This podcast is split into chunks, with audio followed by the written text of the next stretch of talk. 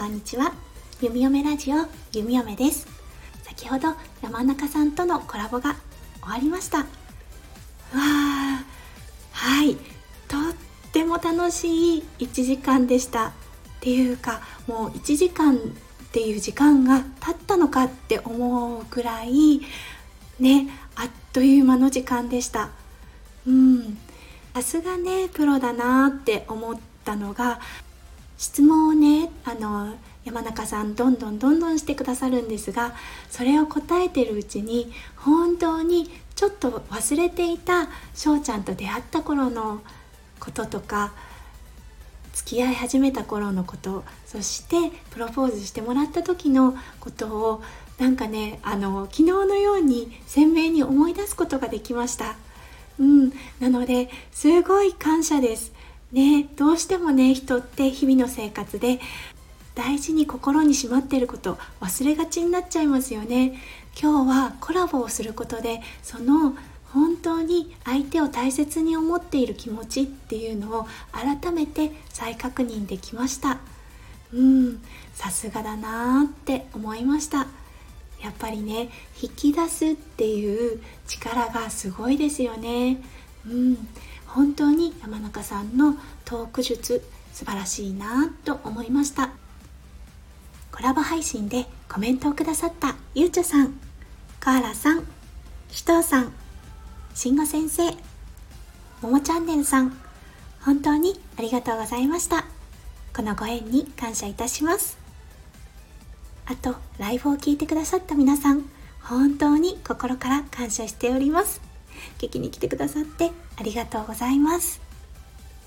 コラボ配信の最後の方にね、山中さんがコラボのお相手を募集しておりましたね。本当に自分自身を知るっていう意味でも良い機会になると思いますので、女性の方限定とはなりますが、興味のある方、ぜひ山中さんの方に連絡してみてくださいね。この配信の概要欄にリンクを貼らせていただきます。ゆみよめは本当に良い機会をいただけたなって思います。スタイフで広がっていく本当に大きなご縁ね。前は考えられなかった世界です。こんな風に自分のことを音声で表現するなんてね、数ヶ月前の私は考えたこともなかったです。もし今ね、スタイフやろうかな、音声配信興味はあるんだけどなんか勇気が出ないなっていう方いらっしゃったら、どうかほんのちょっとだけ勇気を出して最初の配信してみませんか？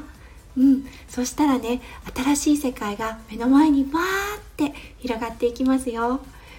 ぜひ教えてくださいね。そしたらゆみよめ必ずフォローさせていただきます。ね、みんなで新しい世界が見れたら素敵ですよね。そして楽しんでくれたらもっと素敵です。はい、今日はもう山中さん本当にありがとうございました。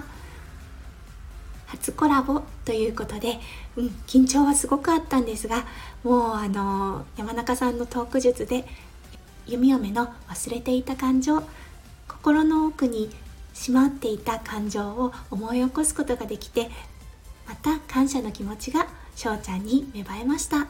本当にありがとうございました。はい、ということで皆さんも引き続き素敵な午後のひとときをお過ごしくださいね。ゆみよめ初コラボを終えて感想を述べさせていただきました。それではまた明日お会いしましょう。それじゃあね、バイバイ。